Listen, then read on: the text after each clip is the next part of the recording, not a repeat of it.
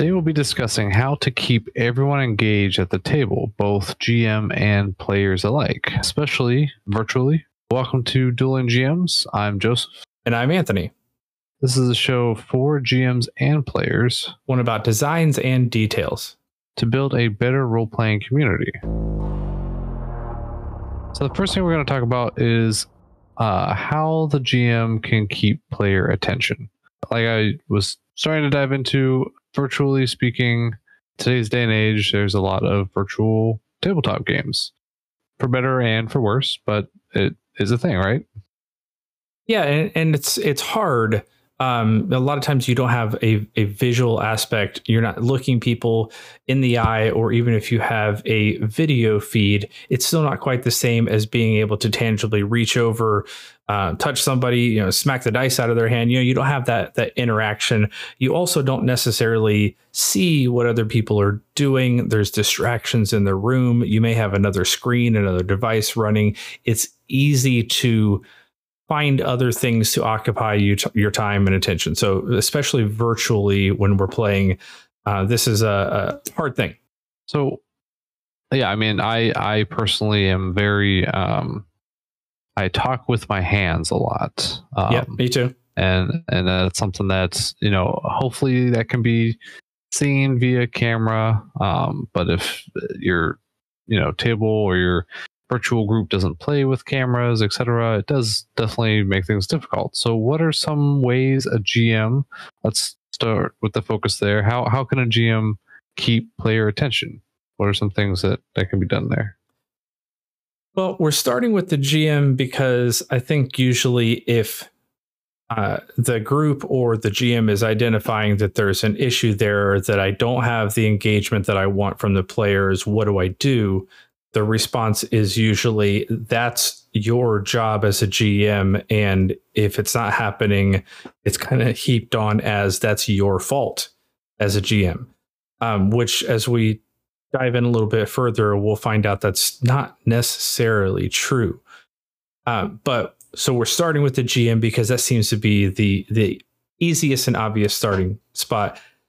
I would say the number one thing to keep the player's attention is by having a very good story, but not to make it your really good story. Nobody wants to sit with headphones on or come, you know, drive across town, sit at somebody else's table for you to basically have story time. Uh, so yeah. there, there's a difference you know we'll, we'll, dive into the opposite of what probably needs to happen but there's a difference here between having collectively a good story and people being engaged in that versus people being somewhat tangentially interested in a story that you're telling them right yeah i think uh you know having a good story is half the battle but yeah we can uh let's dive into that a little bit. So what are some ways to have not just a good story? Because like you said this isn't story time just by itself. It's not an author reading their novel to the group. You know though you know you could read a great novel those exist out there um, but that's not what we're talking about uh, so what are some ways you know specifically of having that having their attention uh, incorporated with a quote unquote good story but here's what turns a potentially good story into a great one that people are going to actually want to tune into and pay attention to, the characters need to know how they tie into the story. And that's a huge difference.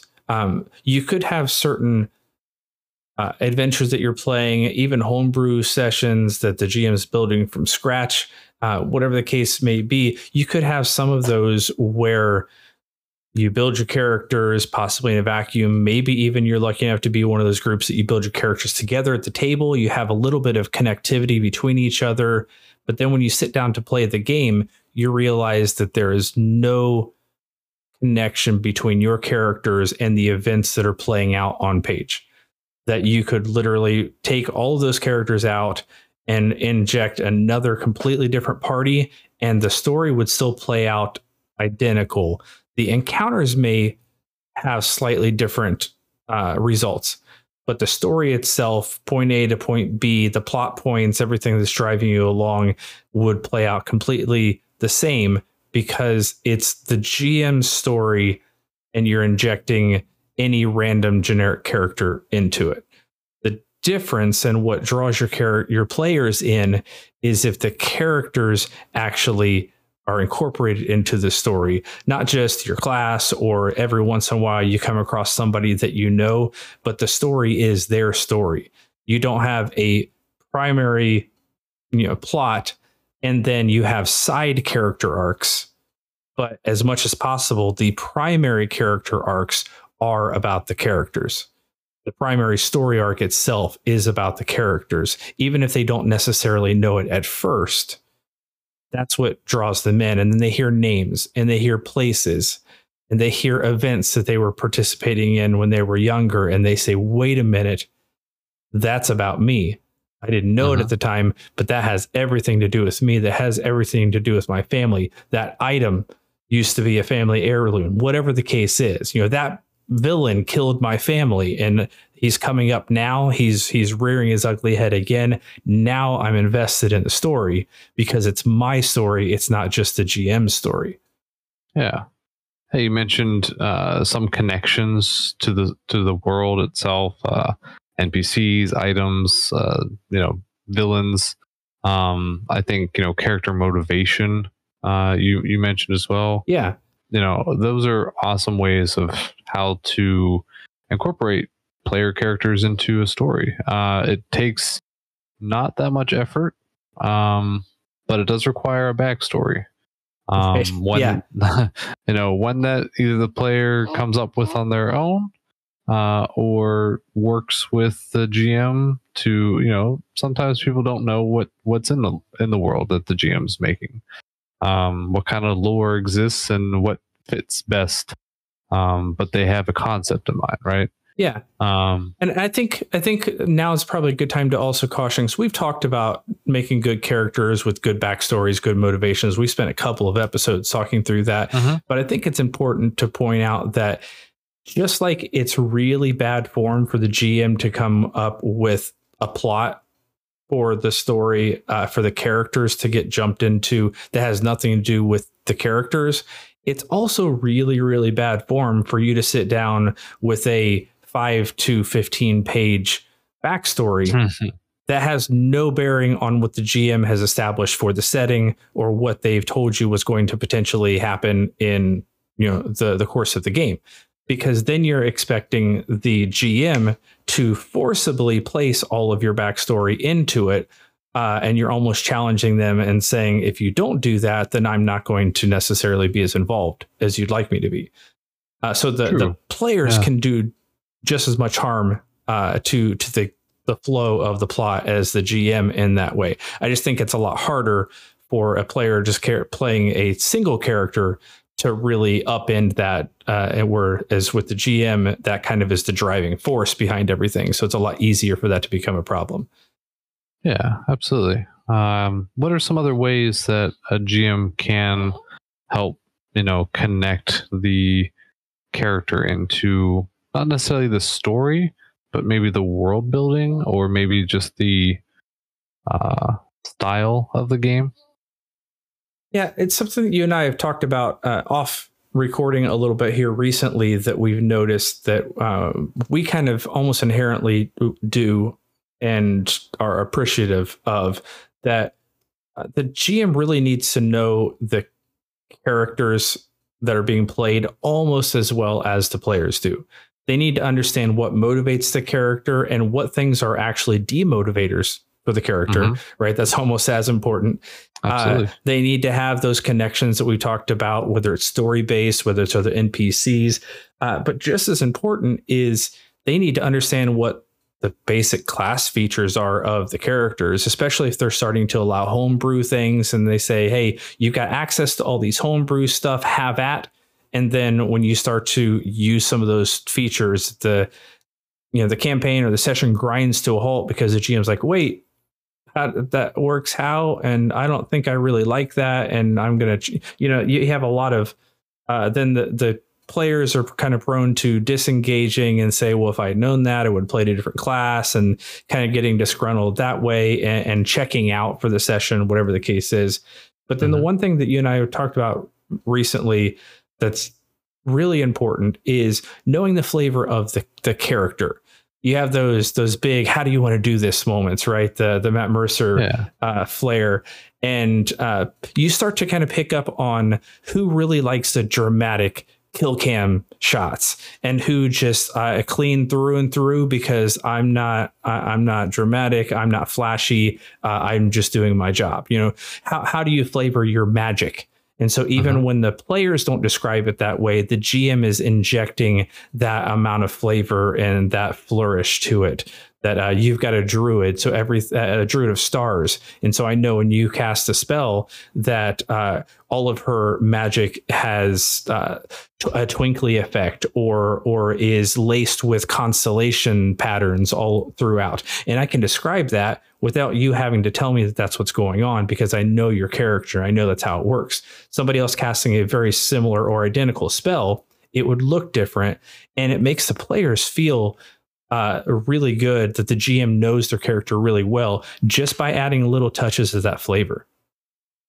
Yeah, and and that's not something that the GM has to obviously come up with uh, at first. Like referring to that circle of um, stars druid um you know call lightning you know just simple constellations forming to the just sort of bounce the lightning up in the in the clouds at first um you know i i described that once maybe twice and then anytime any new npcs present or like you know you the gm uh you know obviously remember stuff like that and so yeah um you know it's like oh yeah that's that's cool that now NPCs are picking up on it, or it's a friendly reminder to the rest of the party. That that's kind of a, a neat, fun thing that you know you as a player have. That's that's flavor. Uh, like you said, not all spell descriptors are identical. You know, you, you might have um, more arcane uh, geometric symbols for one person.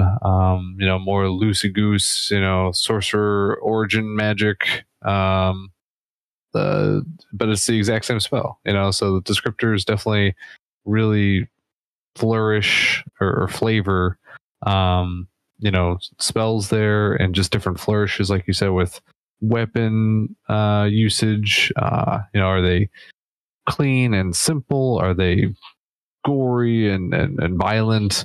Um, but then also just like class features too.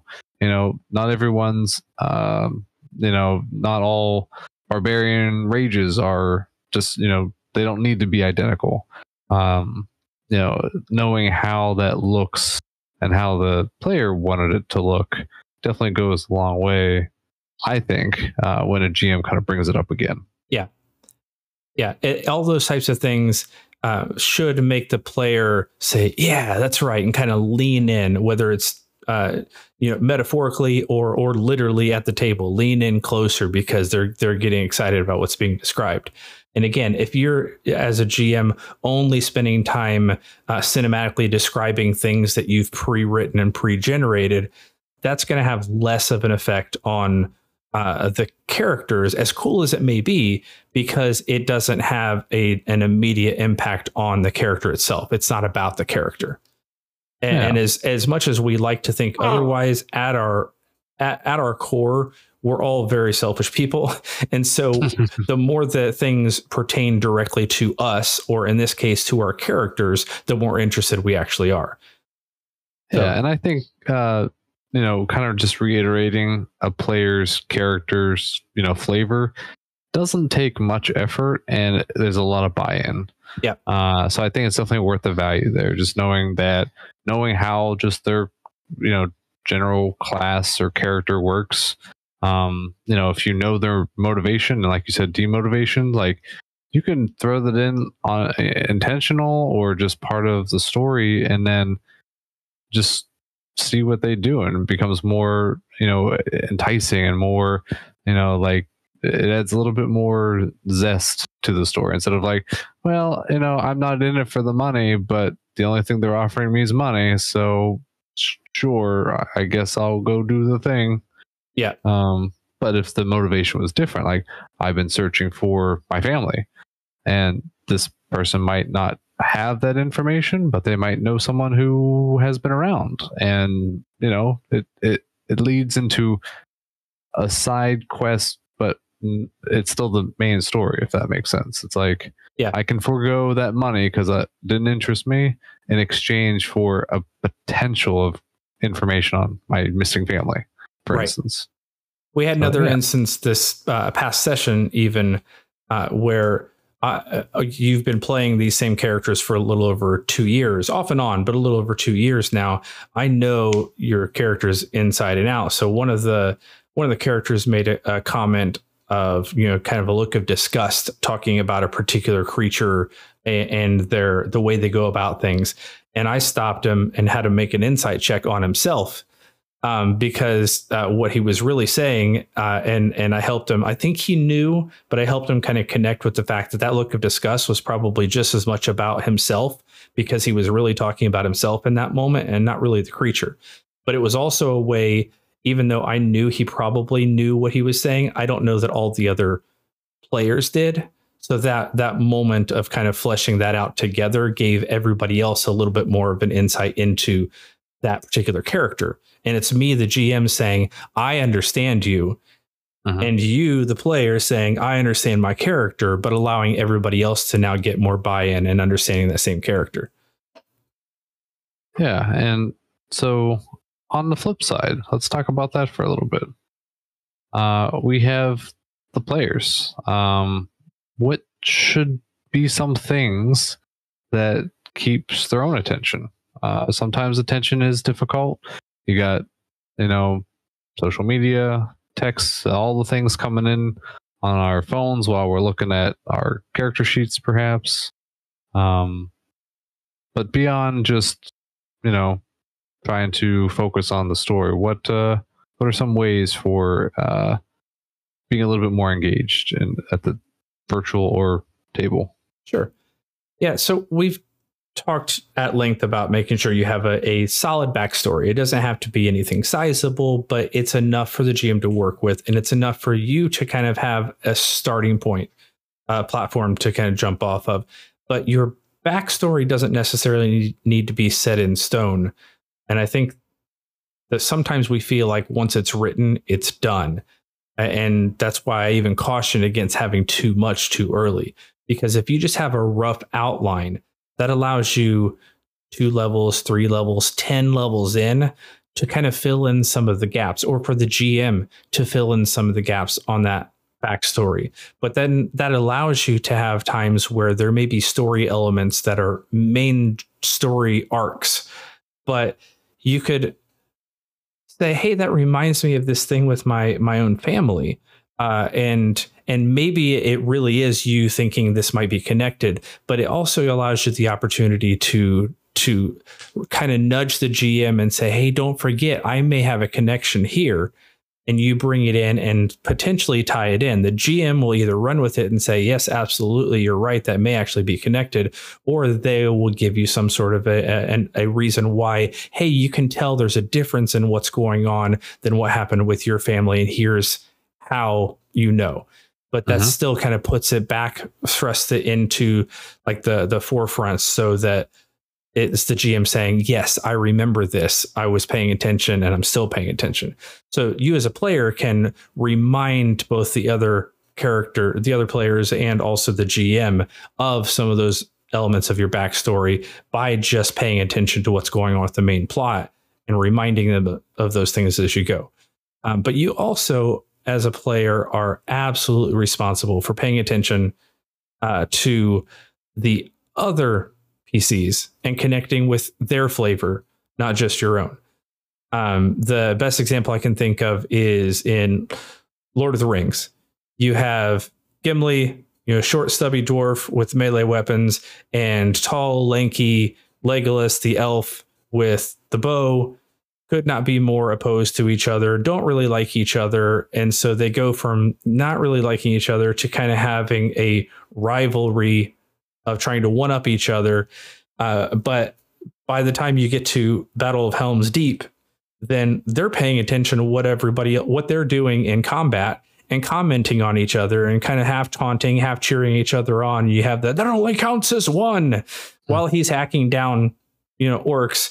He's paying attention to Legolas and kind of cheering him on and, and stuff. And uh, we don't necessarily do that a whole lot as player characters. We focus on ourselves, and then the other players kind of do their thing and they have their own flavor. And uh, but the more you can intertwine your both your backstories, if possible, but also comment on the flavor that other characters have, the more you're going to be engaged with them and their story, and they'll return the favor.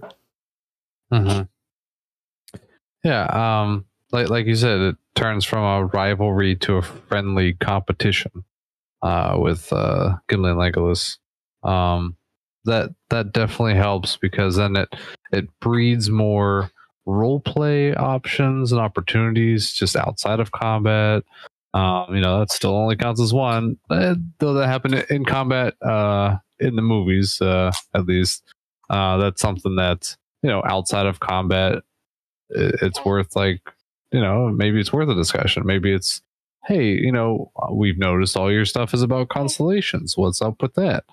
Um, you know, do you you know come from a, a you know some sort of thing with that? Or you know like what are the tie-ins there? And then you start fleshing it out as a player and it connects to that lore and you know just it kind of expands and expands in, in a great way. Uh, but then other players kind of know what's up. So then if you know there's other things happening in the world that they know that you might be interested in then it helps bring everyone else along for the ride you know kind of keeps pulling everyone forward in a way. Yeah, and there's there's lots of opportunities for that. People will sometimes, like I was just describing, people will sometimes inject elements of their story, uh-huh. and they're they're kind of feeding it out to see if anybody bites on it. And if nobody takes it, takes the bait, they'll just kind of reel it back in and say, "Well, I'll try again another day, maybe." Uh, but uh-huh. if if you're kind of you know, offering that bait out and somebody takes the bait and says, "Oh, you you got a new tattoo. I noticed you got a couple of those. Is there a story behind those tattoos? What's going on with that? Or you mentioned that you started getting these types of things as a child. Is that something to do with the way your clan works? And and nobody, for the most part, seems to pull that type of information in because again, it's not about me, so I'm less focused on it, and it's not about the main quest and so I'm less uh-huh. focused on it. And so we end up being very disconnected to the other characters as a result. Uh, I think back to spoilers, I guess, to campaign one of uh, Critical Role and a big, huge moment that ended up having a, a main character leave the party basically culminated in you don't even know the name of my mother because you never asked. Uh, and, it was a huge big deal. And it kind of became both a, a, a eye-opening moment for the players and the characters in that moment but then became a running joke in the entire second campaign as a result that they intentionally asked the name of everybody's mothers because they didn't want anybody to feel like that they were being ignored. Yeah the other thing um that uh not just kind of role play but you know, knowing, um, I guess everyone's class features in a sense, not like to the nth degree, but like if you know that the thief is good with their, you know, or if the rogues go with their thieves tools, right? Then it sort of presents different ways of pulling everyone into the spotlight. You know, mm-hmm. like if if the story is about me, uh, just momentarily. That doesn't mean that I have to lead everything. You know, if we come up to a locked door or if that's an option, I want to make sure that you know the other party members are getting a, a time to shine as well. Yeah. And I think that really helps with character interest because it's like, oh well, this isn't my story. I'm just gonna kind of be on my phone and you know, yeah, uh, you know, just sort of ignore or pass the time that way. Um, but if it's like, oh, so and so, like you're good with, you know, a little bit of a heist, right? Like maybe we can do this part, you know, together, and you can help me out, and uh, you know, we can make things go a lot farther that way. So, uh, Yeah. I think that's that's also good. Not just you know, you know, RP sense, but like knowing that they are good at something that you want to try to keep roping people in instead of like telling them what to do or just saying, oh, well, I'm sure there's another way that involves just me, you know, the temporary main protagonist. Yeah, yeah. Um, Yeah, and it's I think it's good for both the players and the characters themselves to kind of know and understand and learn to appreciate the specific uh, strengths of the different characters, the roles that they play, not just combat related roles, but if we need to search a room and the GM is is saying, "All right, you collectively like who's who's helming the investigation check," that you don't have you know the barbarian with a plus one investigation say, "Well, I guess I'll do it." When you have you know a bard or a rogue that's got like a plus nine or a plus ten on that same roll, and they just didn't speak up fast enough, or are assuming that nobody really cares about their you know level of uh, involvement and so are not necessarily participating. But if they say hey you know i think we found something over here. Can can you the bard or can you the rogue come over here? We need a better eye. That pulls them in. That allows them to step into their strengths. You Yeah. need something that's arcana based we'll find one of the spellcasters somebody who is trained in arcana and let them you know mention the idea to them and let them see if they have an idea that comes of it uh, I think far too often, especially at least in our games, uh, I call for like a group roll, and I'll even let you guys roll with advantage because it's everybody doing it. So one person helmet, and then everybody collectively is providing advantage, and then it just kind of becomes a race to see who, uh, you know, rolls the dice first instead of because I, I honestly don't think that some of the players or uh, you know PCs actually know the strengths and weaknesses of the party even though you are at level 11 and soon to be 12 Yeah. uh, it's just not the the type of thing for some reason with this exact group makeup that has ever really kind of clicked for that group. But i think it's uh, it, it would allow for a lot more en- engagement. And i know i'm going to pull this person in here and if i have a hunch on something i'm going to go talk to this partic- particular person about it because they may have insight on that type of thing and you know strengths and weaknesses because that's the point of a well-rounded party Right. Right. Awesome. Um, is there anything else uh, about you know players and, and characters in that sense, or as a gm in general um probably a few things related to the characters it's worth mentioning you have a responsibility to inject some of their backstory into your story uh we we Mhm. sort of alluded to that but that is kind of your responsibility don't ask for a character backstory if they're not going to make use of it they might as well have just started in a void and you honestly should probably tell them that i have a story already planned backstory is not needed here. Uh, your Yeah. your kind of your story starts in this moment, and sometimes that's fantastic. Uh, we've talked about this before. If you're starting with a level one character, please don't give me a six page backstory. You didn't mm-hmm. do ninety nine percent of the things that you claim to do, or else you would not be a level one. right? Right. Uh, so sometimes that's warranted that you literally are a nobody. You came fresh off the farm, or you're a you know low level nobility, and you had nothing better to do than to pick up daddy's sword and go join an adventuring party. Then that's fine. But other than that, the characters have a story, and if they have any amount of levels, that means they've survived through intense amounts of trauma. Otherwise, they would still be a commoner. So they have a story to tell, and they have a story to tell each other, and they have a story that should have a bearing on the overarching story as well. So you have a responsibility as a GM to tie that in. Uh, you can also do that specifically by having uh, miniature arcs or just certain sessions where one particular character is in the spotlight. Uh, Mhm. You have a, a dungeon crawl, and there's a whole bunch, uh, or or heist, and there's a whole bunch of, of doors that need uh, locks picked.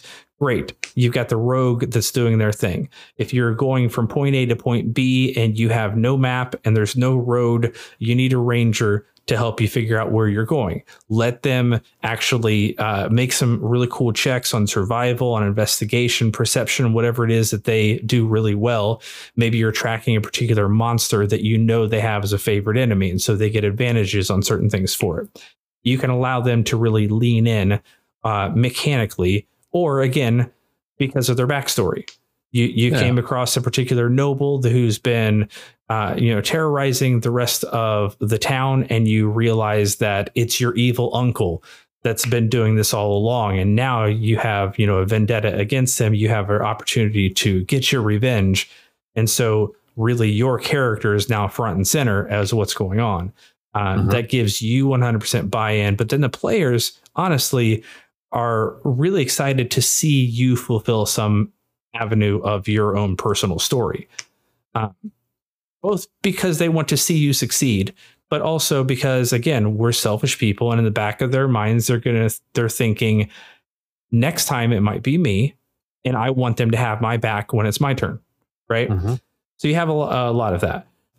So uh, did you have any other thoughts on that specifically maybe the GM's role in making sure the characters not just the players but the characters are involved? No, I think that I think that covers it. I okay. mean, uh, just knowing knowing the characters, knowing you know, getting a backstory, and if the players are like, well, I I don't know specifics, but I want to be a mercenary, or I come from a mercenary background. I think it's definitely worth a discussion and maybe session zero, uh, where the GM's like, you know what, here's a couple of mercenary groups that maybe are rivals with each other, maybe did different things in different towns. So just to give the player some options, right. then have the player start to think about like, oh, how do I, you know, what what is it that I value or what is it that my character values? Like, would they be in this one town protecting be, you know kind of like militia or are they out and about bounty hunting uh, in which case it might be a different location might be a different group but then yeah the GM provides those options instead of just saying, "Well, I was a mercenary," you know, generically speaking. No, you were part of, you know, the red flags or the, you know, and and they were all about this. And yeah.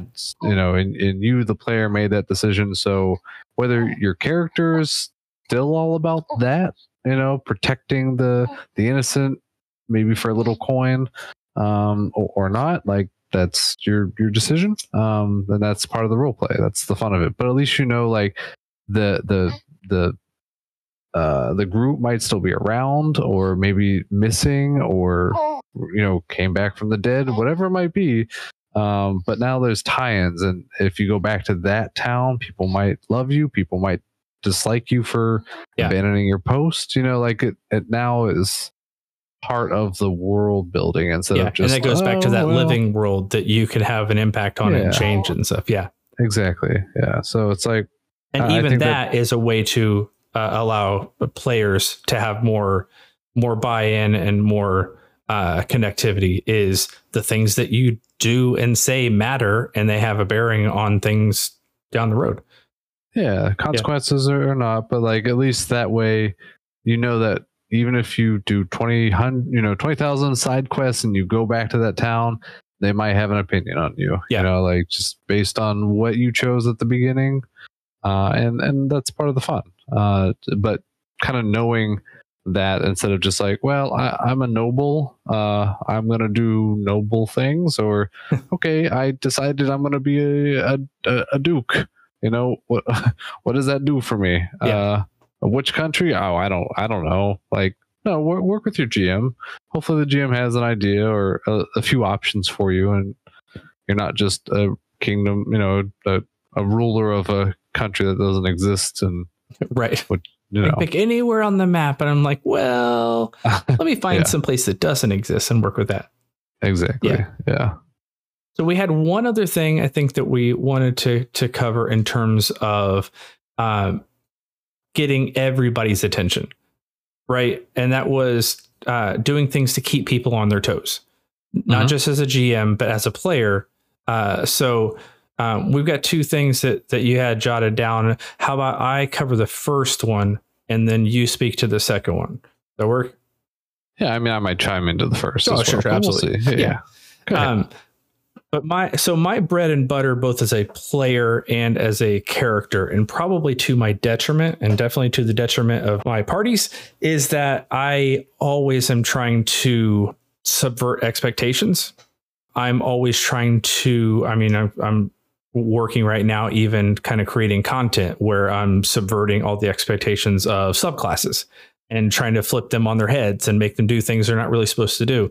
Uh, but I do that as a as a GM sometimes, where I, I will set up a scenario that everybody thinks is intentionally leaning into maybe a trope, and then I pump the brakes and say, now all that stuff that you thought were true and all those preconceived notions, you're actually the racist here, or you know, you're you're hmm. actually you have a completely j- different mi- misconceived notion of what's going on, and now that this new thing has been revealed, it's the what. I, I didn't see that coming type of moment, right? yeah, and I do the same thing as a as a player then too. That uh, I will intentionally try to if I see that there's a whole lot of of so we talked about railroading and, and that technically everything related to uh, gaming is is on rails. It's just a matter of how linear that railroad goes. Uh, sometimes if I can see that there's a straight line off miles and miles in the distance, I'll intentionally try to derail the train and then Mhm. see what happens to to make the GM do the whole thing where you're frantically trying to put down rails as the train's moving because it's just more fun and it makes for a more spontaneous creative story A- and i know that it's happening as a result of my intentional character actions not just a pre-planned story that it doesn't necessarily have to have my character involved in so Mhm. again I, I understand that that is probably a little bit to uh, the detriment of other people if i'm constantly doing that so I try to keep that a little bit um, in check. But both of those uh, are ways to keep people on their toes, subvert expectations, um, but doing it in a way that isn't just, well, all the things that you've ever guessed. I've intentionally changed my story so that you're wrong. Uh, you know, that's that's Right. not a good way of subverting expectations. That's intentionally like pissing off your characters, your your players. Um, you Yeah. guessed you guessed this six sessions ago, and it was too spot on. So I just changed the entire story. So yeah, I'm not talking about doing that. So you don't want a, a huge mess of chaos and and have things that just you're injecting things that don't make any sense and they make the story too convoluted and nobody knows what's going on. But if it's planned and it's a way of of jarring people out of like a malaise or just kind of going through the motions and everybody kind of sits up and says could you repeat that please? I'm not sure if i heard that right. Then you Mhm. know you're on the right track. And everybody again has that moment of kind of leaning in and saying all right now i'm fully engaged. I wasn't before. Yeah. Yeah, you have my attention and my curiosity. yes i have several questions yeah. I, uh, something just to add to that. Um, you know, I, I always like to uh, try to avoid some some level of trope uh, when it comes to character design uh, personally. Um, but the other thing that I like to do is, and we've talked about, you know, alignments and various things like that. But like, uh, you know, kind of given, gi- like, kind of show some color, some backstory, but have it not be the full picture uh, Mhm. right away. Um, you know, I, I had a, a wizard that um, was very uh, was trying to do good, like genuinely was trying to do the right thing, but definitely took the approach that looked terrible. Uh, and, and it wasn't always like obvious that he was a decent human being, but he, you know, subjugated himself to, you know, personal experiments of the arcane so that he could hopefully do good for the greater good. So it Mhm. was kind of this interesting, like everyone just sees him like, what in the world is he doing?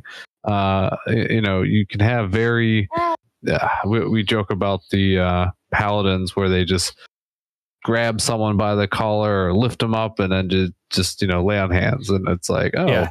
oh, you're actually doing something good for me. Uh, th- thank you. You know, um, you know, so there's things like hands. that. Yeah. Yeah. Um, but then also just like, um, you know, f- finding out the motivation as to why you've been inquiring about X. You know, people might think that the rogue is asking about this sweet, you know, uh, artifact because they want to steal it. Well, maybe it was a family heirloom, but they just haven't shared that yet. You know, and they're trying. They're just trying to get it back, uh, or you know, they need to destroy it, uh, and only they are aware that it's a cursed item or something Right. you know just so Yeah. you know as, as the story continues uh you know just kind of as a player you you know change up the the the artifact in your backstory a little bit to be cursed instead of just an artifact. Have the gm also have to adjust a little bit as well. So i think those are always fun. Yeah. yeah. And then the other thing that we talked about for everyone uh to just keep everyone on their toes is to just allow space to introduce backstory revelations.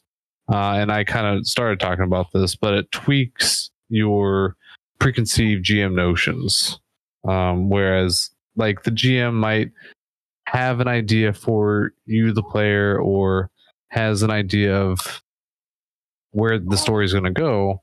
But when the player starts adding more or sharing more with the group about their backstory, that it's like, oh, it definitely changes the direction. Example would be that that cursed artifact. Maybe you still need to steal it, but then it's just it opens up a whole other thing that the GM may or may not want to figure out, such as how to get rid of it. What, you know, what to do with it. It's not that you want Yeah. to take it so you can use it. It's you want to take it and then figure out how to dispose of it. Yeah. Right. Yeah. The the GM might have been planning that this is an artifact that is then yours, and you can, you know, they're maybe building up a homebrew item for that, you know, it's perfect for the rogue, etc.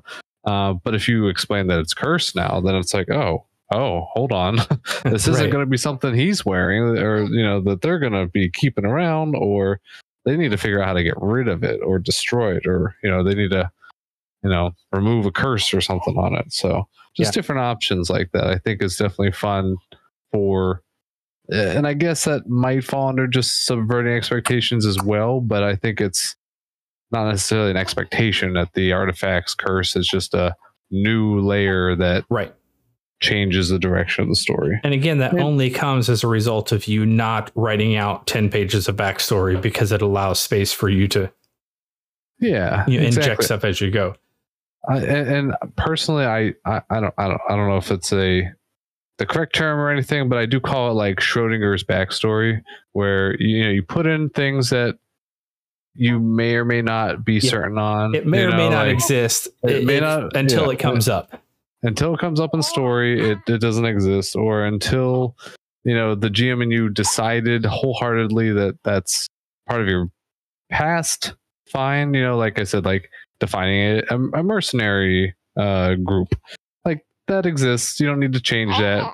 Right. Um, but if it's something that you know is in the world that hasn't really been defined at all yet, yeah, change it. You know, keep Yeah. everyone on their toes. Why not?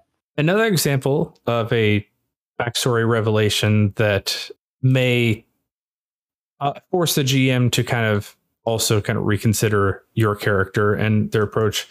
Uh, are we we've got a kind of a side game that we run occasionally when people are are missing from our group.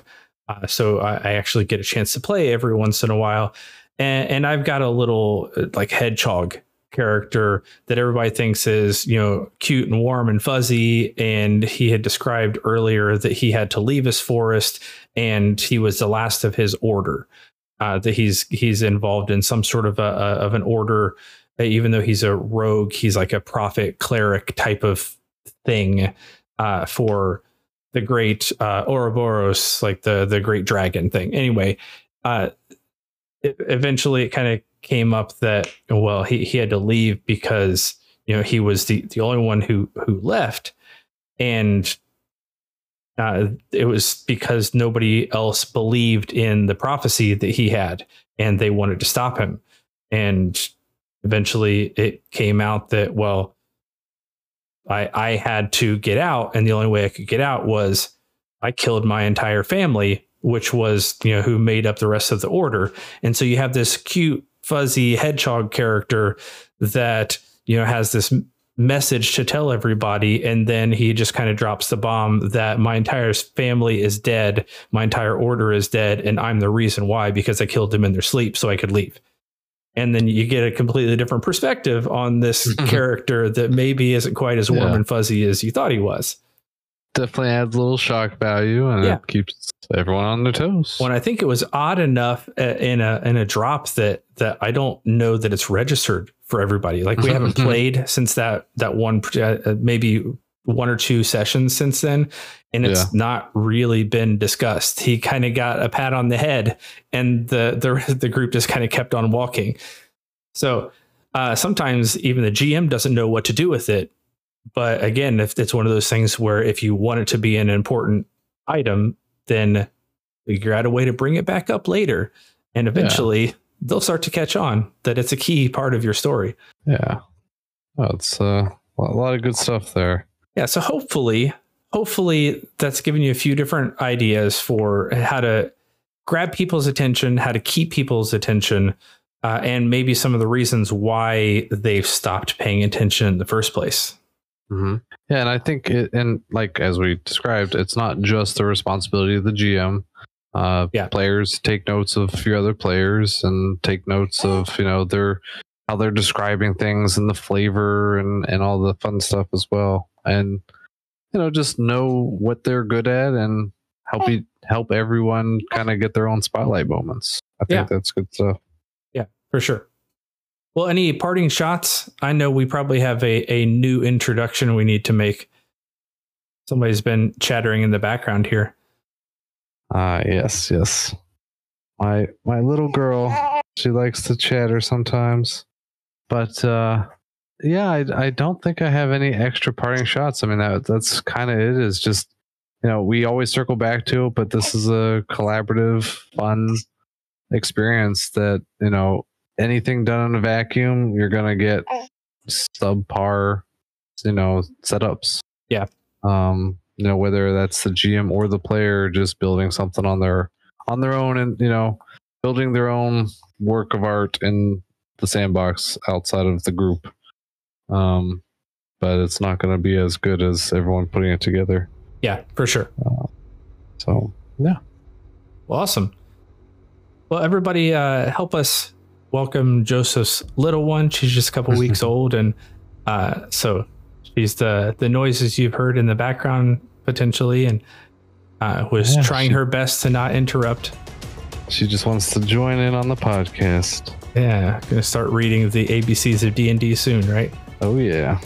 Already started. All right. Well, if you have any other uh, ideas, uh, you can leave comments for us on how you actually keep player attention or uh, help people to re-engage when they're losing interest in the story or their own character. Sometimes, uh, feel free to leave us comments, and uh, we would love to interact with you. Yeah. Until next time. Catch you later.